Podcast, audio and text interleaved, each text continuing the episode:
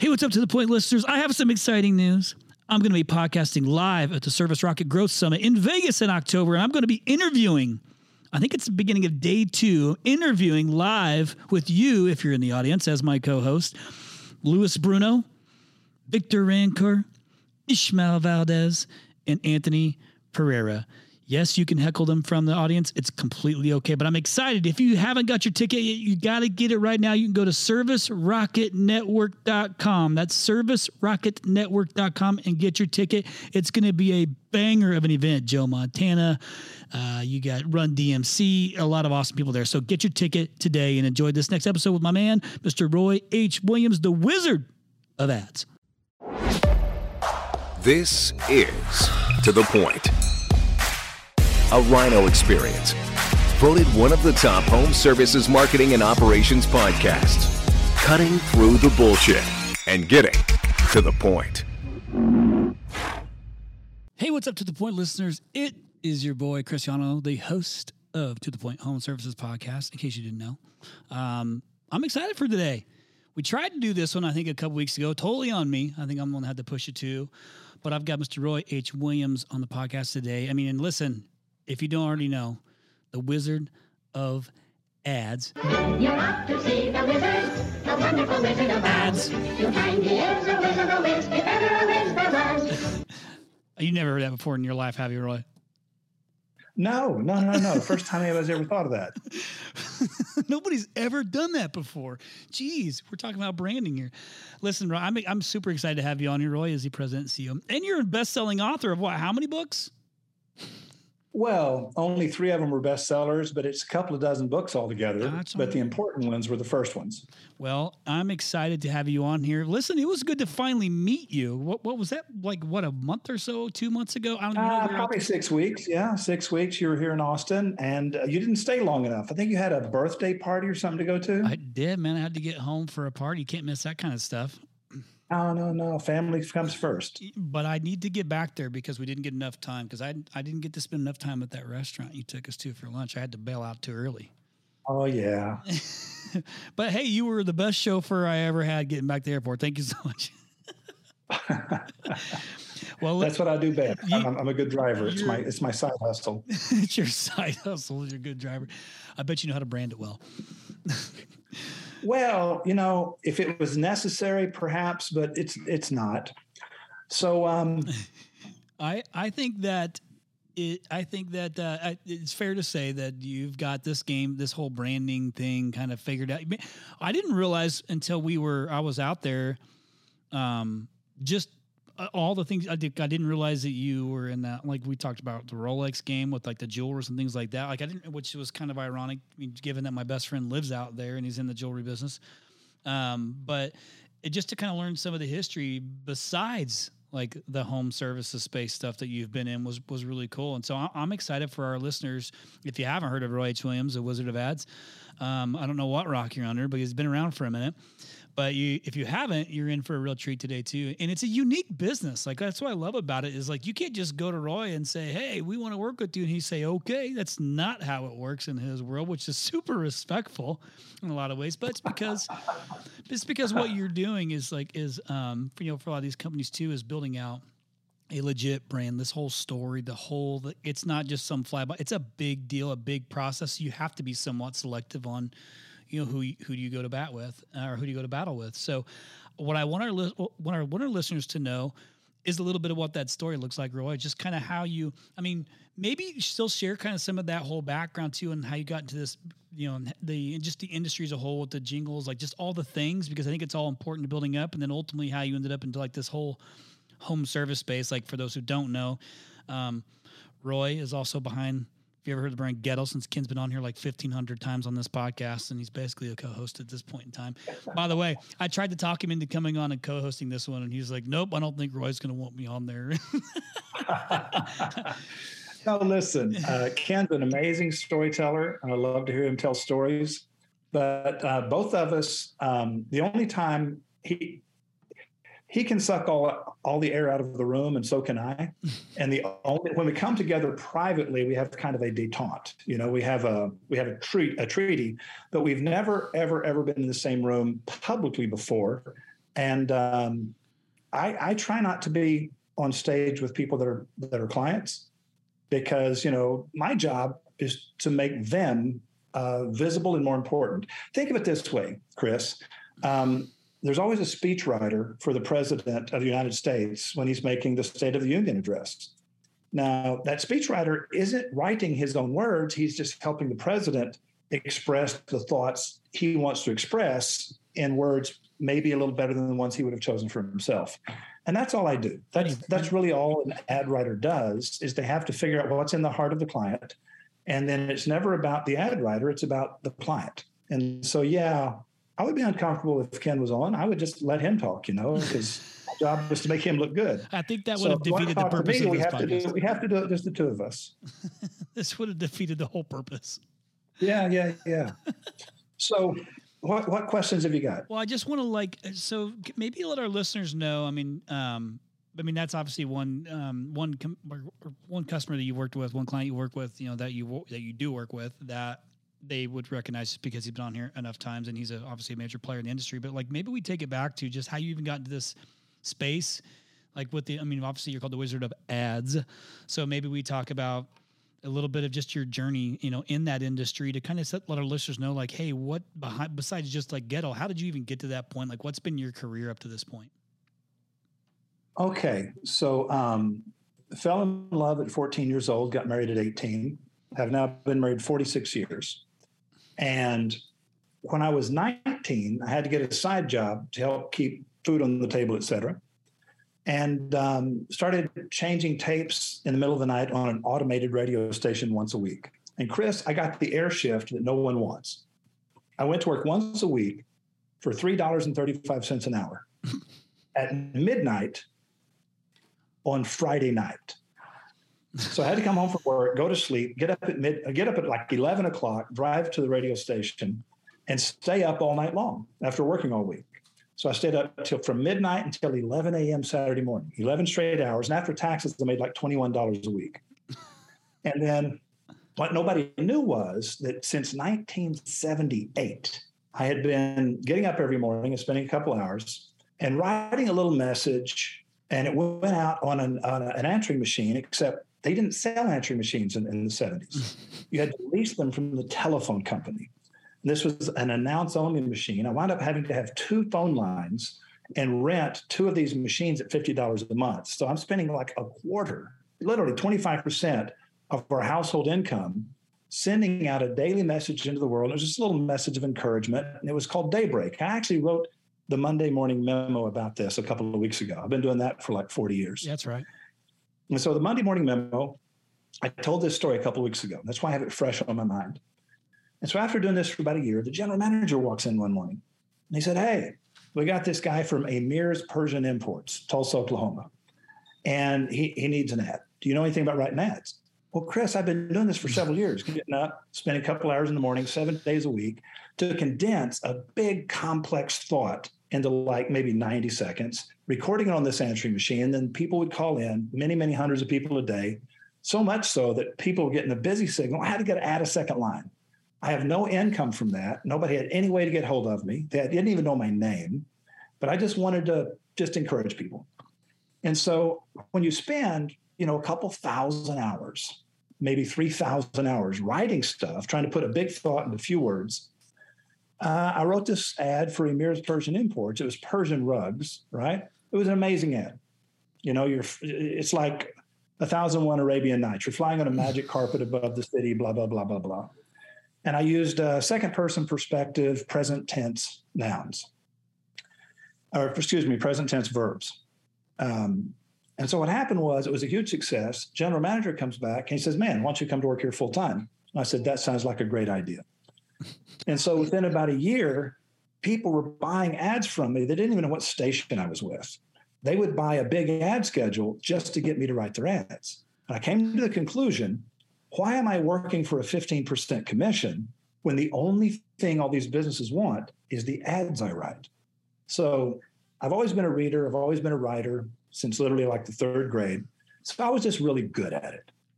And so pretty soon we had so many clients that people would call every day and we'd have to tell them, no, we can't work with you. sorry, we just we, we're working round the clock already. We don't have any more room for any more clients. And they would just beg, please, please, please, just one more. Can you make room for just one more? And I couldn't.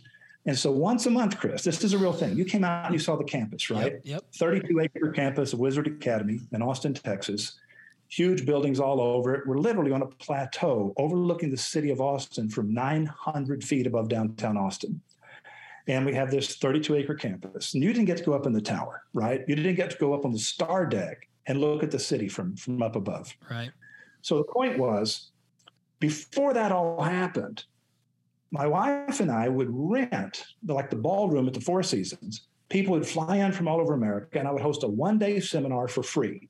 This is all I can do. Once a month, I'll teach you everything I know for free and I'll even pay for lunch because if you guys had to rent a hotel room and if you guys had to like you know buy plane tickets and stuff and be a couple of days away from home, the least I can do is buy your lunch. So pretty soon we're spending twenty grand a month buying lunch for strangers, and have zero income from that. But business was good because we have a weird business model, Chris. I think you, I think I told you, You this, did. but Yep. Yep. yeah, what happens is, is we go to work. When I say we, I now have 70 partners.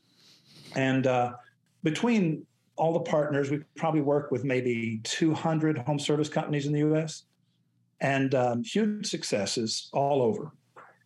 And so at that time, though, my problem was I've got 20 grand a month going out and no ability to recapture that money, but I don't want to leave people out there ignorant of what works, what doesn't, and why. That's it, Chris. What works, what does not work, and why. That's it. And I was able to explain that to people, and they would go, Oh, this is great, this is great. And my wife noticed, she goes, You know what? Some of these people keep coming back and bringing their staff with them. And we're spending $20,000 a month, a quarter million dollars a year to feed these strangers because you feel bad that you can't take them all as your clients. And she says, We need a different plan. So she bought the land, went out and bought the land, designed all the buildings, and we, we hired a construction crew, and they've now been working uh, every day, 350 days a year since 2004. And uh, we just met with the head of construction at lunch today, and we've got three new things planned for him to get started on. But what I did is I said, okay, here's how this will work. I'll go to work for a flat salary. And then once a year, we adjust that salary by the percentage your business has grown. And if your business declines, I take that percentage of a cut in my pay, in for a penny, in for a pound. If business is up, I get a raise. It's the same percentage that your top line has increased. If, if top line goes down for even, even if it's just a major recession, doesn't matter. I get a haircut. We we cut my pay by that same percentage. Well, a lot of clients now I've had for literally over 30 years, and they're paying me anywhere from 50 times to 70 times the amount per month they were originally paying me. Now, Chris, keep in mind, they can fire me at any time. We have no written agreement. They can dismiss me and handle this on their own. But they usually don't. They say, you know, this guy believed in me whenever nobody else did.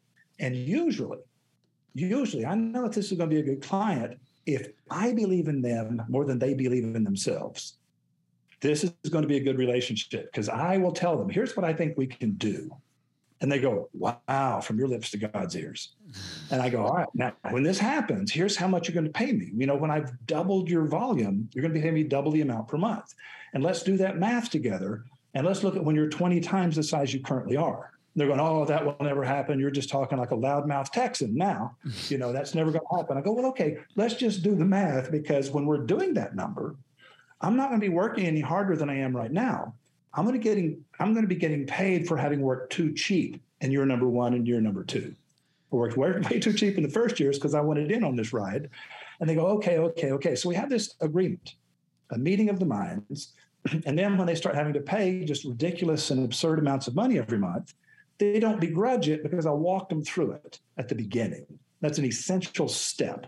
And so like I said, this is the one thing we just had a partner meeting this week. Twice a year, all the partners come down from around the world, and we spend a couple days together, and we, we, we go over the basics of our business model and, and how we choose our clients. And I say, look, never work with somebody you don't believe in. Never work with somebody you don't trust, because we're trusting them to tell us the truth about how much our, their sales volume is up. We don't audit the books. We just trust our client to tell us. And so the uh, very first, I would say, probably the very first home services client was 1 800 Got Junk. And I still work with them today. And Brian Scudamore and I started. He'd been, he'd been, um, he'd been building that company for 23 years and had it up to almost $100 million. And when he came down and spent a day with me, and this is where it gets screwy, Chris, and this is what see, people just roll their eyes. And I, I can't even believe I'm saying this because it's so embarrassing. We get calls every day, blah, blah, blah. I want to talk to Roy, blah, blah, blah. Yeah, it's like saying, yeah, put Chris on the phone, right? it's like, I want, I want to bounce some ideas off Chris. and so what happens is um, they, they schedule it with my operations manager and they pay 7500 bucks and I, I listen to him for a day no promises. I'm not promising to take you as a client but i'll listen to you and give you some good advice. And so brian scudamore flew down here. I mean chip wilson flew down here the you know the founder of uh, lululemon. I mean the guy's worth two and a half billion dollars. He flew down. I'm familiar. And- I've seen my my wife's closet. yeah so what i'm saying is chip's an awesome guy. We have a lot of fun and brian's awesome. And so brian flew down and we spent a day talking. And I said, listen, um, took you 23 years to get to 100 million. And I said, it's going to take us less than four years to get to 200. And he said, well, hang on a second. We haven't been, we've been flat for a while. And he said, so uh, what gives you this confidence? And I told him. And he said, well, listen, if, if, if we're doing 200 million in less than four years from now, then I'm going to take you and your family and all my franchise partners, partners and their families to Hawaii, all expenses paid for a week. And I said, great. Buy the tickets now because they'll be cheaper today than they are four years from now because we're definitely going. And what happened is at the end of the time, we were doing 224 million a year is where we ended. So we were what, 10% or so, 12% over goal. And now we're uh, we're rapidly sneaking up on a billion dollars. We've been together maybe a dozen years. And the second client is Dewey Jenkins in Charlotte, North Carolina. Oh yeah. He came to he came to some classes, and I adore Dewey. I mean, I really do. And and Dewey came to some classes, and his goal was he had seen me speak in St. Louis because originally in like 2000 1999 maybe something like that 1999 or 2000 jim abrams and john young flew down here and I, I got along incredibly well with John Young. I even I even have a chapter called John Young's Fortune, I think in my second book, Secret Formulas of the Wizard of Ads. And and I talk about that. And I say, so John flies down there, he brings Jim with him. We speak for a day, and then we launched uh, together uh, One Hour Heating and Air Conditioning, and then Benjamin Franklin Plumbing. And then when they were moving towards selling to private equity, I exited. Yeah. I just never, ever, ever, ever, ever worked with private equity. I lost four clients last year when they when they sold to private equity. Yeah. You know, and so Yeah, we lost a few Uh, to that. yeah, do it, do well. They usually try to keep me, and I just don't want to be part of a I think tank, or I don't. I'm not a collaborator. You know, I don't think you are either. I understand. You fly your own flag, you sing your own song, and you know, if you needed a friend, you'd buy a dog. so the, the thing that um, the thing that was special about Dewey is he he was so smart and so open minded, and we had so much fun. It took us almost ten years to build Morris Jenkins to 115 million dollars a year in Charlotte, North Carolina. Yeah. I mean, we're talking one town, 115 million bucks. Phenomenal company. And so he started out, we started out together. He was less than 10 million. And then Ken comes along. It took us six years and 11 months to go from below sea level, right? Going from literally annual losses. Uh, and Ken sent me a long email. He'd been trying for about 15 years to get me on board. And he sent me a long email about the crisis he was facing with this new acquisition. And I said, listen, here's what I'm going to do if you give me enough money, I'm going to give you back your email. I'm going to give it back to you in the form of a radio campaign. And he says, What are you talking about? And I said, You really made an incredible case for this company in your email. I want you to know you're going to pay me an enormous amount of money because all I'm going to do is take that email and turn it into a radio campaign. You have given me something that I'm absolutely positive will work. And I'm telling you that you can do this on your own. Do you want to go ahead and do this on your own? He says, I really think I'd rather have you do it. I says, No, don't be surprised when I just take your email and basically put that out there in the world. And he goes, All right. And so that was a wild ride. And it took us uh, six years and 11 months for that thing to sell to whoever bought it. And then um, that's my story. So you asked me to tell stories, that's it. And, and along the way, like I said, is, is you know, I, I, because this is a home services podcast, I left out the fact that home services is not mainly what we do. Right. I uh, actually have been way bigger in the jewelry business, literally for 40 years. Uh, sell more diamonds and more Rolex watches than anybody in the world. Right. And um, in other words, Chris, if there's anything people need to understand, people in the home services business need to understand why short term thinking is dangerous and poisonous if you're in home services. And if you think you're going to advertise today and sell today, you're not going to build a brand. You can build a revenue stream, but you're not going to have a brand. Now, because of your genius in uh, online marketing and because you understand that space better than anybody, you know what I'm saying when I talk about the difference between branded and unbranded keywords. I do. And does your audience know generally what the difference is between branded and unbranded keywords I, is? I, I would say you go ahead and just explain it anyway, just in your terms. Okay, okay. So here's the deal. When a person goes into Google and types in plumbing repair, that's unbranded. And what they're basically telling Google is I do not have a preferred provider. I don't have a favorite company. I'm just looking for the quickest response and the lowest price. Now, listen, that's not a bad strategy. If you get in the home, you can upsell them, right? Just get your foot in the door. So you can offer them a $29 something, get in the door, up, uh, you know, ascend the sale. It, I'm, I got it. Everybody's doing that. It's not a secret. But the cost of that click, and, and one of my partners, Ryan Chute, taught me this. I think you've you've spoken Right. to Ryan. Shout yeah, he was here the day you came. Yep. Shout out to So Ryan. anyway, so Ryan Ryan mentioned high cap and low cap. I'd never heard it before. Maybe he made it up. But he said high cap is high conversion, high average sale, high profit margin. That's what you get with branded keywords. Unbranded, which is just air conditioning repair or plumbing service or drain opening. Those are unbranded keywords. It's a much, much, much higher cost per click. We have seen it tends to be like anywhere from 12 to 17 times higher cost per click. Because when they type in your name, they type in the name of your company.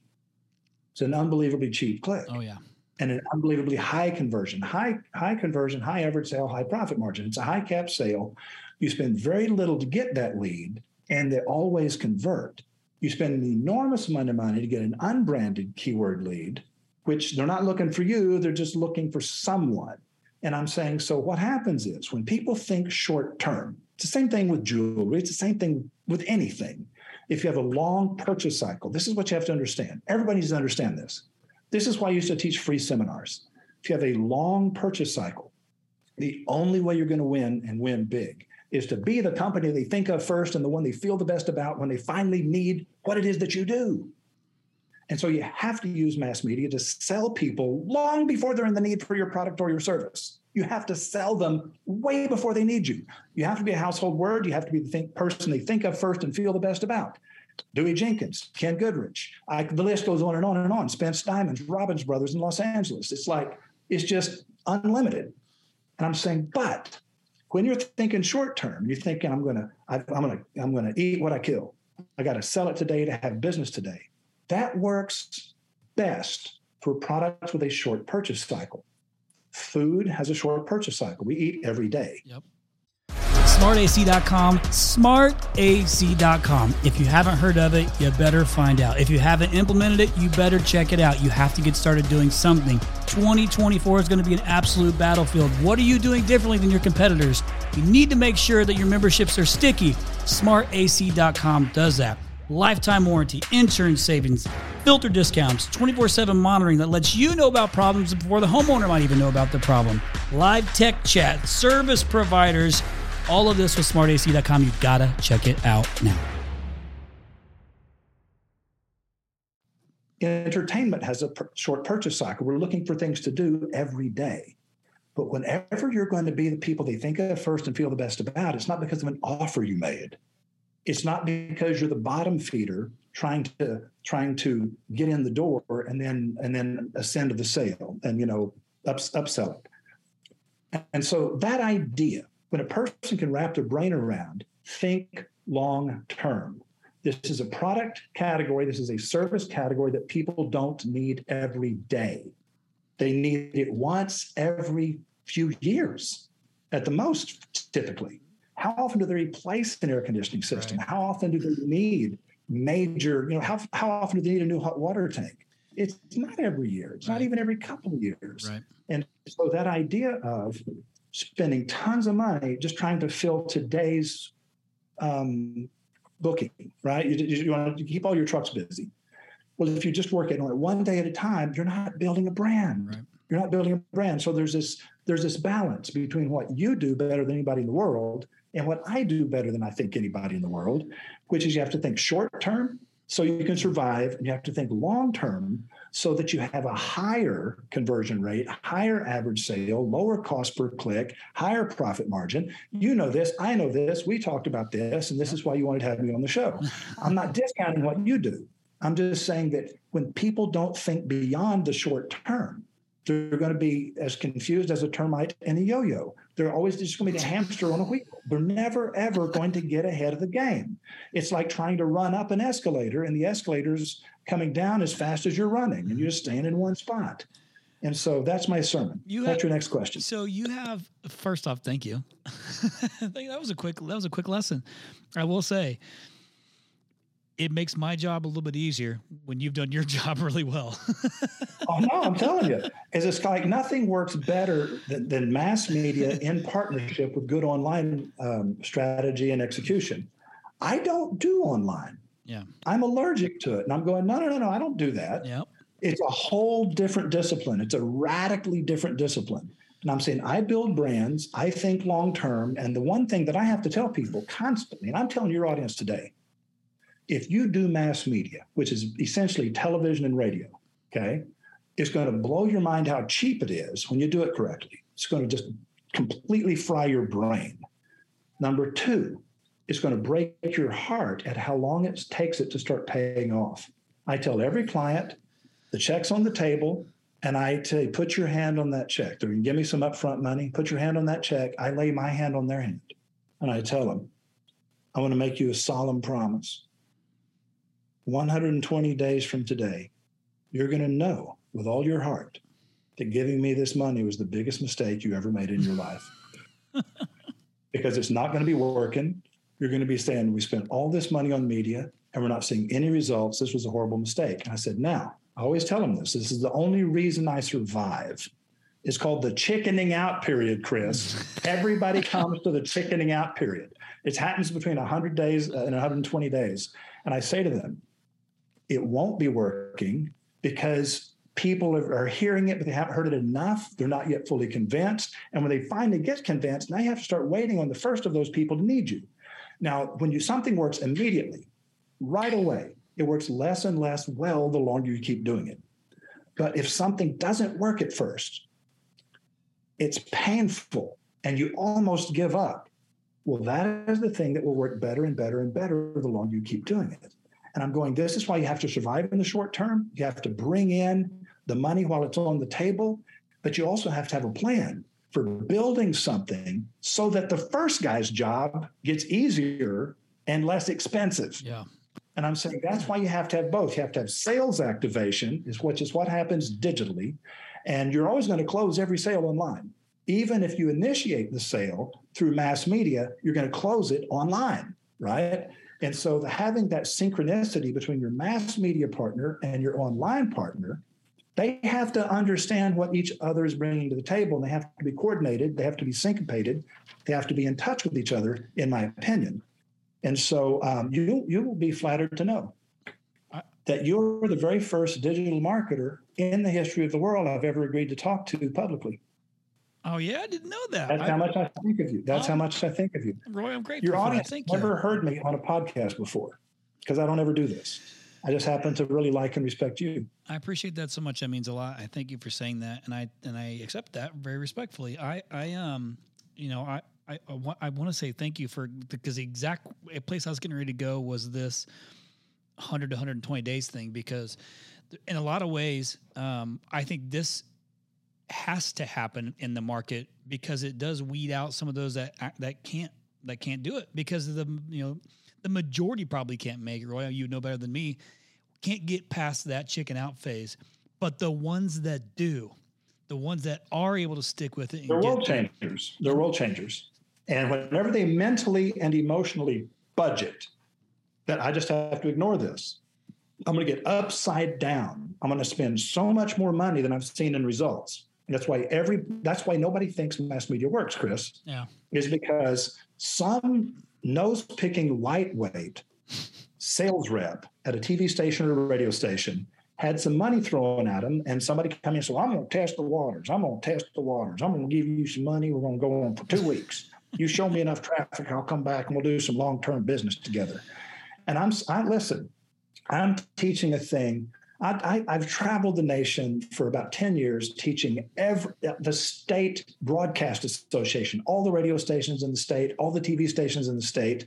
And this is from about 2002 to about like 2010 or 11 just absolutely spending my life on airplanes and hotel rooms doing these seminars trying to make media people understand guys quit promising short-term results you can do it for people in the entertainment business you can do it for people in the food business short purchase cycles you can see immediate results life-changing results but when it comes to the long purchase cycle categories home services you know, engagement rings, anniversary diamonds, things like that. It's like, no, no, no.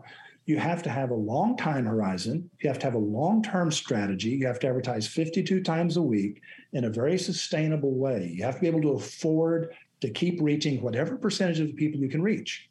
Here's an example, Chris. Sales reps go out there every day. Somebody says, I'm going to test this. You know, show me a crowd. And they've seen crowds before, Chris. They remember whenever they put the restaurant on the air and they had people waiting two hours to get inside. You know, they had a line of people wrapped around the block to get in the restaurant. It never occurs to sales reps that sell media. That was a short purchase cycle. People eat every day. Everyone eats every day for the most part. It is not hard to have a line of people wrapped around the block to go to a restaurant. You can't do that in categories with a long purchase cycle. You just can't. And so when I try to get through to them, guys, every time an advertiser comes to you with a long purchase cycle and they give you 30 days worth of money, you're just you're just giving that person an inoculation from ever getting hooked on mass media. You're making them immune to mass media. I tried radio and it didn't work. I tried TV and it didn't work. And I'm going, you people are your own worst enemy. Mm-hmm. Chris, I did that for almost 10 years. I gave up. No one was listening. Everybody's a sucker for somebody throwing money at them. And it's a really bad idea. And I can promise it's not going to work. And this is why so many people out there say, I tried it and it didn't work. It's because nobody had the good sense to tell them this is how long it takes. This is why the people it works for win huge, huge, sell out for hundreds of millions of dollars to, to private equity. But the people who dabble in it and didn't do it right because nobody had the courage to tell them the truth, Chris. There was no salespeople in television or radio that had the courage to tell the business owner the truth. Then there, everybody's going, I tried it and it didn't work. And I'm saying, you know, it does work if you know how to do it. And your goal, my understanding of your goal, Chris, is you just want your audience to know if you're going to do this, know the way that it doesn't work. Yep, that's fair. know the way that it doesn't work and know the way that it does work because you know if it does work, you become even more of a superhero than you already are because it's like, my gosh, when people are typing in the name of your client, that makes the stats look really good because they're still coming to the website. They're closing on the website. The web presence has the web presence has to be amazing. It's still the closing room, right? Yeah. But to cause people to come looking for you, unbelievably less expensive clicks, unbelievably higher conversion, average sale, and profit margin. So there it is in a nutshell. Yeah, and I think that like if I had to compare like one of mine services to to that cycle, it would be the search engine optimization platform because essentially it's the same thing. But one thing that you said, I think um, I want to reiterate to the listeners is that it's difficult to go into it saying, "Hey, this is what it's going to be," and guess what? It probably isn't going to yield a return in the first 100 to 120 days, maybe even a little bit longer. Um, unfortunately, search engine optimization is the same thing in my world, but key differentiator man it takes you have to set the right expectation up front for it because then once you if you Yep. if you don't set that expectation and that time comes and goes now you're losing trust and then when you lose the trust or the belief in the company or the widget or whatever it is that's when things start to fizzle out and go south and then next thing you know you got the chicken out phase coming in because you didn't build trust in the beginning and weren't upfront with what the expectations really should be so i say that because yes, it's always a beautiful relationship when mine works really well with what you're doing. It's like the best case scenario for us and our contractors, and we work with a bunch of big ones. That is the best case scenario because it makes it, it works hand in hand together fantastic. Obviously, anytime it drops my cost per click, it drops my cost per lead, conversion rates are higher, uh, revenues, all the right things. So it's like a beautiful little dance. But key ingredient would be you got to be upfront. So if if if if you're listening and you're considering going down this path, ask that question. If they're not telling you, ask that question. Hey, what's this cycle look like? Like, how long is it going to take for this thing to kick in? See what the answer is. See if it matches what Roy's just telling you. Hey, All right, so Chris, I want to make one more point that I think right now I'm going to answer the question that I think everybody is asking. In their mind, everybody's saying, well, how much would it cost and how many ads do I need? Okay. Now I'm going to make this is this is coming from four decades of real world experience, all day, every day, in virtually every market in America. It's like right now, we have probably 3,000 um, TV and radio campaigns on the air at this moment, like this hour, 3,000 different TV stations, radio stations in America. And all of our campaigns are 52 weeks a year, the same typical week, 52 weeks a year. And so every month has the same budget as every other month. It is not seasonal. It, you, you're not in a seasonal business unless you turn off the telephone, lock the door, disconnect the electricity, and come back in six months. right. You know what I mean? Yep. A snow cone stand is a seasonal business. But if you're open 365 days a year, you simply have peak season and you have off season, which is not a seasonal business. Right. You got payroll to make year round. That's good. And this is true again. This you, you'd be stunned, Chris, how much the jewelry business is identical to home services. I mean, it's like the same exact ethos that's going on. But here's the thing people need to understand. What would it cost to go on the radio? Well, the first thing you have to do is make sure repetition matters more than reach. How many different people are you reaching? Think of it as unique visitors. How many different people are you reaching in a week? Yep. Keep in mind, when you're building a reputation, mass media is called mass media for a reason. Anyone who tells you that you can target with mass media is overstating something that's barely, barely true. Birds of a feather kind of flock together to certain radio stations. Birds of a feather kind of flock together to certain TV shows, but not nearly as much as you think, not nearly as much as the stereotype would lead you to believe. When you look at the real data from Nielsen, which is unimpeachable, and if you want to know more about that later, ask me because I'm telling you, we know as much about um, broadcast media, TV and radio, as you know about digital media in terms of who's being reached. You can't actually target though with mass media, but you can know who you're reaching. It's a it's a family reunion. There's no such thing as the tight targeting, but in terms of how many people there are and what they look like, we know this. It's very granular, very highly detailed, unimpeachable data. But what happens is whenever you say, okay, the average person lives in a realm of association of about 250 people, Chris. Right now, if you said, okay, I'm, I'm, I'm announcing a wedding, there's about 250 people that would come to your wedding if invited and if they could figure out how to get there in their schedule. And on the day we die, there's about 250 people that'll come to your funeral if they can work it in their schedule and they find out about it. So all of us, the average citizen, if you're normal and healthy emotionally, you have about 250 people who know your name, you know their name. You'd probably try a restaurant if they recommended it. You'd probably watch a TV show or a movie if they suggested it. You have a relationship. Co-workers, friends, people you went to school with, people whose kids play with your kids, it's that sort of thing. Now it's not the same 250 all for your whole life. Right. It's a, it's kind of a revolving 250. Some people drop out, new people get added in, but it's about 250 people. Now listen, if I can only reach 10% of Phoenix, remember the non negotiable is repetition. Never, never, never, never, never settle for too, little repetition because it never works. Repetition is essential to mass media. And so never sacrifice repetition for increased reach. Instead of reaching 100% of the people and convincing them 10% of the way, reach 10% of the people and convince them 100% of the way. The cost is the same. Does that make sense, mm, Chris? It does, yeah. That's what, that's what people have to understand about mass media. Repetition is absolutely non negotiable. Don't reach, don't say, oh, I, I don't want to leave these people out. I don't want to leave these people out. Listen, you don't have the money to reach everybody. Snap out of it. reach only the number of people that you can afford to reach relentlessly. You want to own these people. You want to carry them around in your pocket. You can't reach everybody. How many people can you afford to reach correctly? The identical same person, Chris, the identical same person has to hear that radio ad three times within seven nights' sleep every week, 52 weeks in a row. That doesn't mean you're running three ads. It means when you look at the Nielsen, it's called a TAP scan, total audience plan scan, or you talk, it's called um, reach and frequency analysis. Here's how many people you're reaching. Here's the number of repetitions the average person is hearing. It's a report you can print out with any metrics you're looking for. Now, here's the deal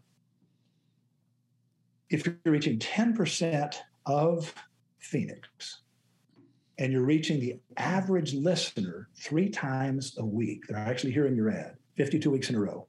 Now, Chris, that's going to that's going to be 156 ads per year. 156 60 second ads this person actually heard this year. They're hearing three a week every week. So i'm only reaching 10% of Phoenix, but i own that 10% okay? What do you figure it costs to reach a person? I'm going to reach Chris Yano 156 times this year and convince chris that whenever he needs what it is i sell I'm the name he thinks of first. I'm the person he believes in. He types my damn name into the search engine, right? How much does it cost for me to reach you 156 times? Oh my God, I would have no idea. for the entire year, about 40 cents. Okay, I'm, I'm biting. It's costing, listen, I can get it done for a quarter of a penny per repetition. It cost me 40 cents to reach you 160 times. Interesting. So, so is mass media too expensive? Let's look at costs per click. If, we can drive down cost per cost per sale from $220 down to like 17 or $14, can we fund some mass media? I think so. This is what I'm saying is this is what we do every day most of the time when you're simply saying let's supplement our digital budget with some mass media but don't try to win the hearts of more people than we can afford to win relentlessly correctly. And listen people stay reached the way that grass stays mowed. You have to continue to reach them year after year after year after year. And here's the thing i said earlier.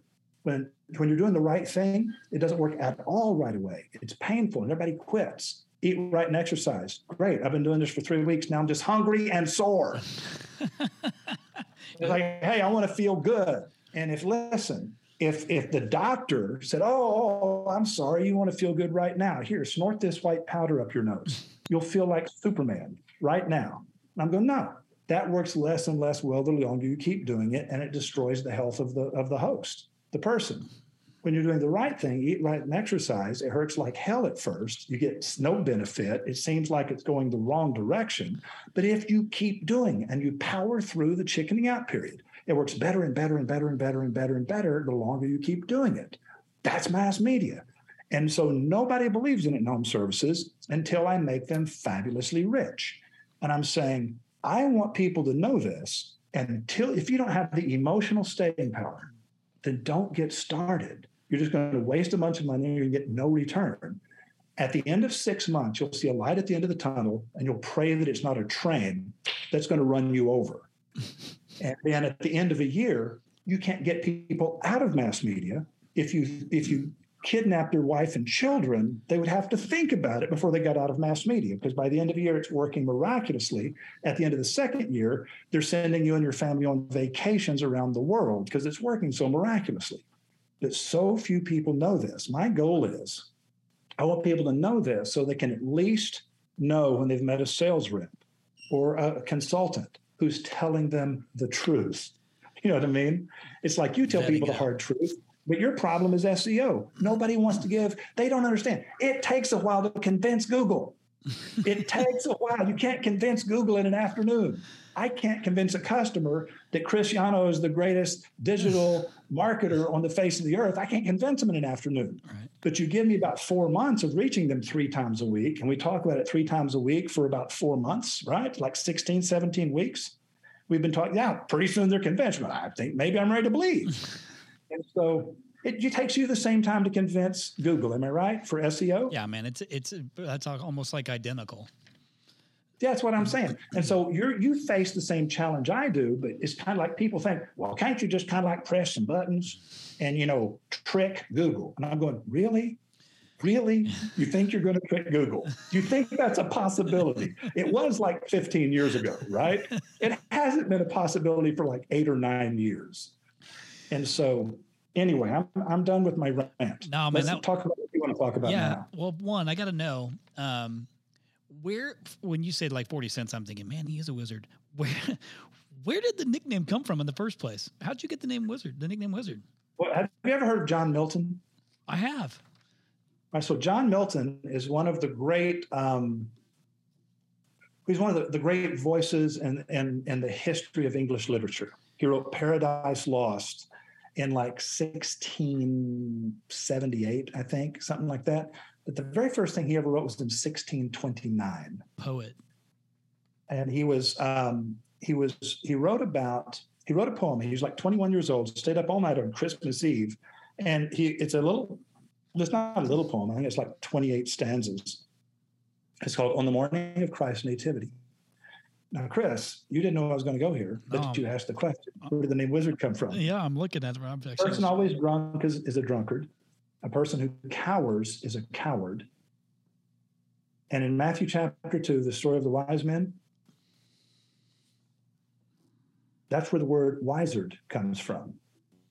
And see how from far upon the eastern road the star led wizards haste with odor sweet. O run, prevent them with thy humble ode, lay it lowly at his blessed feet. Have thou the honor first thy Lord to greet and join your voice to the angel choir from out his secret altar of hallowed fire.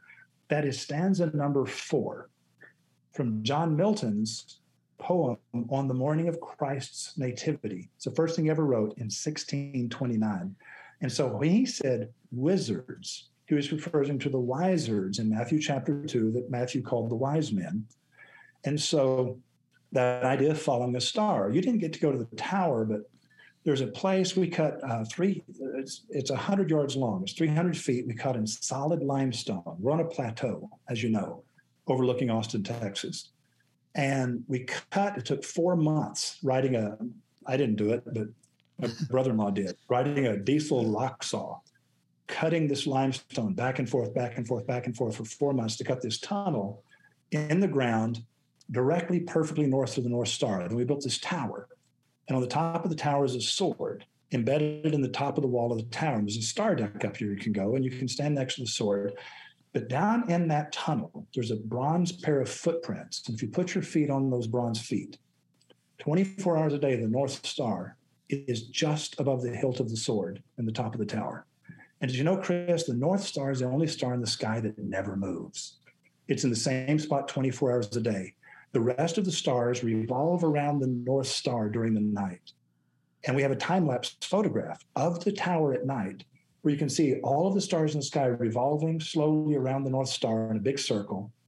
And the North Star is directly above the axis of the Earth. The name of that star is Polaris because it's above the pole, the Yep. North Pole. Yep. And what happens is it's the guiding light. It is that guiding light around which the entire world revolves. And we tell every business owner that visits the campus or comes to classes, we tell them, and by the way, it's a 501c3. When my wife built this place, it's a nonprofit 501c3 educational organization. We teach businessmen and entrepreneurs. And so when you stand there and you look at that North Star and you say, what's your non negotiable? What is it that you protect at all costs? What is your guiding light? When, the, when, the, when it's dark and the storm comes out and you don't know where you are, you need to have something that's not part of the storm. You have to have something that never moves. What is it? Because if we know what it is, if we know where you're going to find your way through the storm, then we can trust you. But if you don't know, we can't tell you. And so that's this huge question. And basically, the wise men followed a star because they believed at the end of that journey they would find something wonderful. And that's where the name wizard comes from, is Matthew chapter 2 in the Bible. I did not And now know you know. that. I wish I would have asked you that question when I was there. Because then I could have went and saw all this stuff that you're just talking Hey, listen, about. I'm going to save. I'm going to save the whole story when we get to the top of the tower, and I talk about the four people you meet on the oceans of life. Then you'll want to record that crap because I'm telling you, it's an amazing story. But we don't have time today. No, that's great. So uh, I just wanted an open invite to come back so we can finish the story. Can we do that? All right, sure. when you, when you can make it work, I'll make I'll, I'll, I'll make sure I get myself down there to do it. That sounds amazing. I want to see that time lapse video. I, uh, Listen, it's an eight-hour tour. If we if we if we go look at everything quickly, it's an eight-hour tour. It's like Gilligan's Island. yeah, you can basically get married there. Uh, Where's I I knew there was like a Eleven hundred weddings a year, Chris. Yeah, People get married there for free from all over the world. it's the largest. It's the most famous free wedding chapel on earth. It hangs out over the edge of a cliff. If people go to freeweddingchapel.com, they will find a chapel that hangs off a cliff called Chapel Dulcinea, D U L C I N E A. And this is the perfect woman that exists only in the mind of a man. And that man in 1605 was Don Quixote de la Mancha, second best-selling book in the history of the world next to the Bible. And um, that's where we took the name of the chapel from, is from the imaginary woman that existed in his mind, his lady Dulcinea. the perfect woman. And so Chapel Dulcinea, you didn't even get out to the chapel, did you? I know, man. That's what I'm saying. Like, I that's why I feel like I've I missed so much. So I do need to get back out there too. It's just it, the whole thing is cool. Well, Man, I've enjoyed I've enjoyed being on your podcast. I'm sorry I talk so much. no, no, no. I love it. So like I said, I know you like telling stories, and I like hearing the stories too. Um, there's always so much depth to anything that you're going to talk about, which is why I like taking down that, like having you go down that path. Because I mean, one, I this for me when you're talking through all these things too, it's just kind of a, you you pulled me into a history lesson at the same time, and I happen to love history. Hit to the point, listeners. Sorry to cut you off. Roy can talk, as you can see, but good news is, is he's going to be on the next episode, part two, with the Wizard of Ads, Mr. Roy H. Williams. I hope you enjoyed this one. Until next time, we'll see you. No zero days.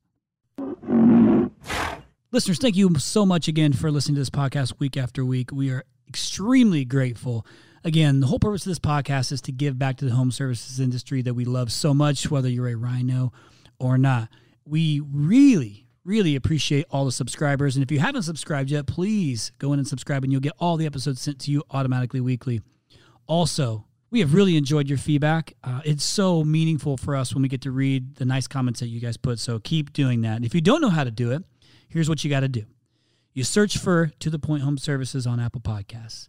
You click on our profile, scroll all the way down to the bottom, and hit write a review. And be honest and share your story and how the podcast has impacted you and your business. Thanks again from the bottom of our hearts at To The Point Home Services Podcast. We appreciate you.